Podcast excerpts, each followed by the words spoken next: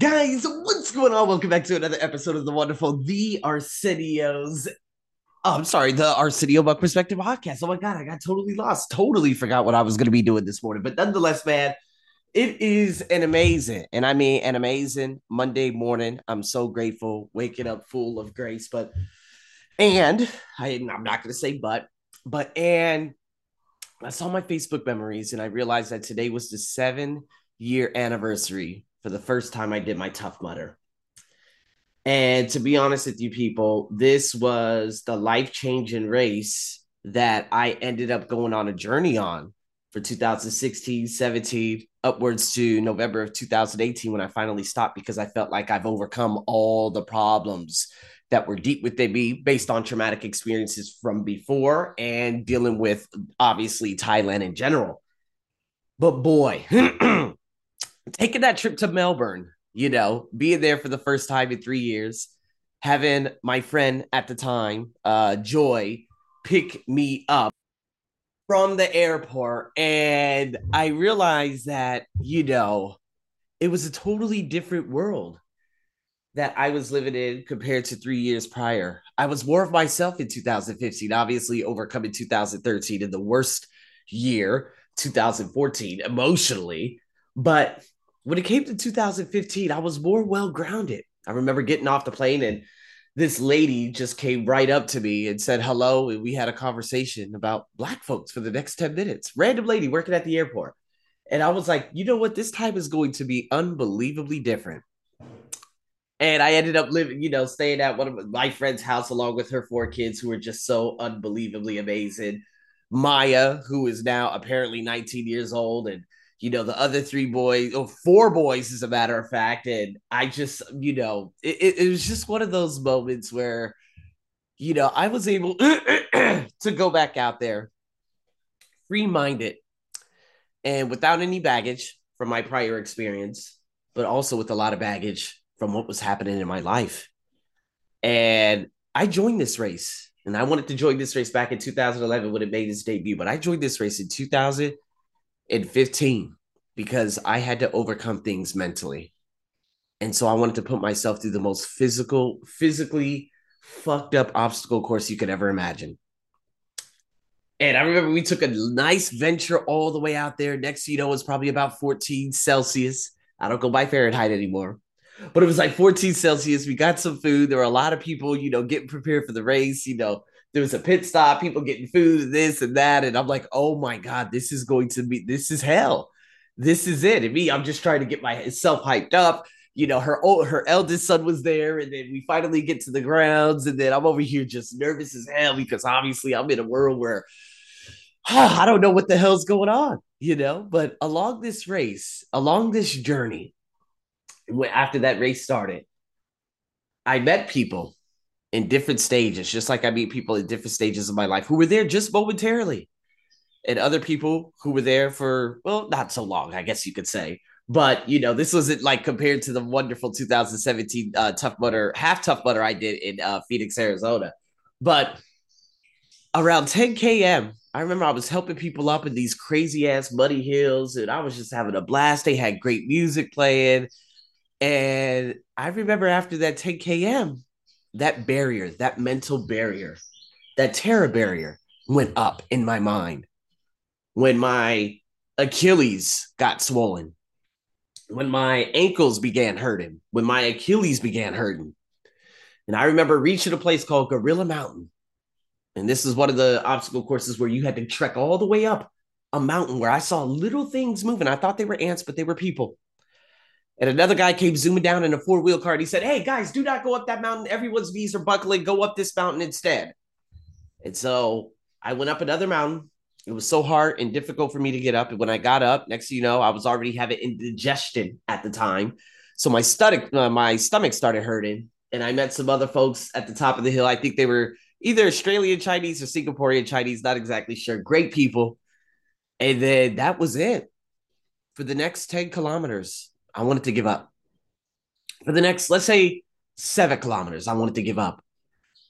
And it was just like the year prior to me living here in Thailand. I wanted to give up.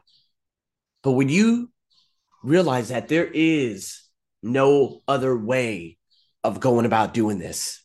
When I saw 11 kilometer, I'm like, oh my God, my stomach is killing me. My knees are killing me. This is killing me. That's killing me. I just began walking and walking and walking. I wasn't running anymore because I couldn't. All my joints were totally inflamed by then. But man, I just kept my head down, and that's when I had to face me. All the trauma, all the insidious comments, all the you black man, low class pimp, all the death threats that I received, probably right around probably probably plus or minus one month. I believe it happened in the month of November, but a girl working for Thai Airways threatened my life for whatever reason it was on some website that ended where I got a ridiculous amount of racist ass comments. And to be honest with you, I just started trekking through this this melancholy of all the disgusted past experiences, even at my pro, even at my uh my then job, them not giving me work based on the color of my skin. And it was just me and me. There was no one else around. It was me in this this vortex of fucking hell, just walking up and down these hills. But then when I got to 12 kilometer, 13 kilometer, 14 kilometer, I said, I can do this.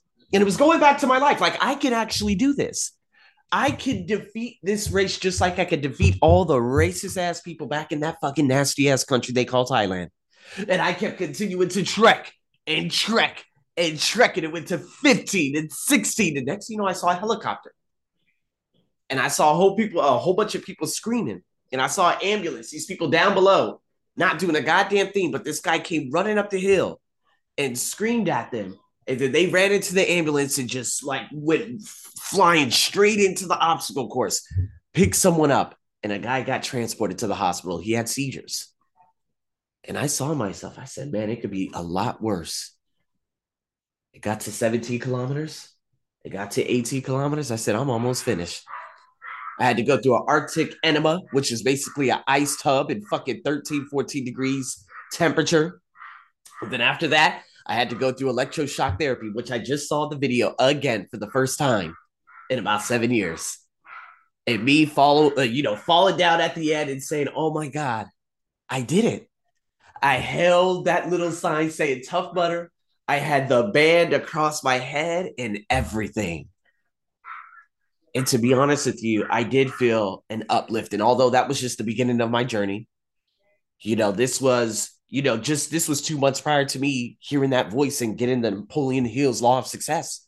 Started my podcast in January 3rd of 2016, having the most successful year to that point in 2016, but all while still trying to overcome these racist ass people out here.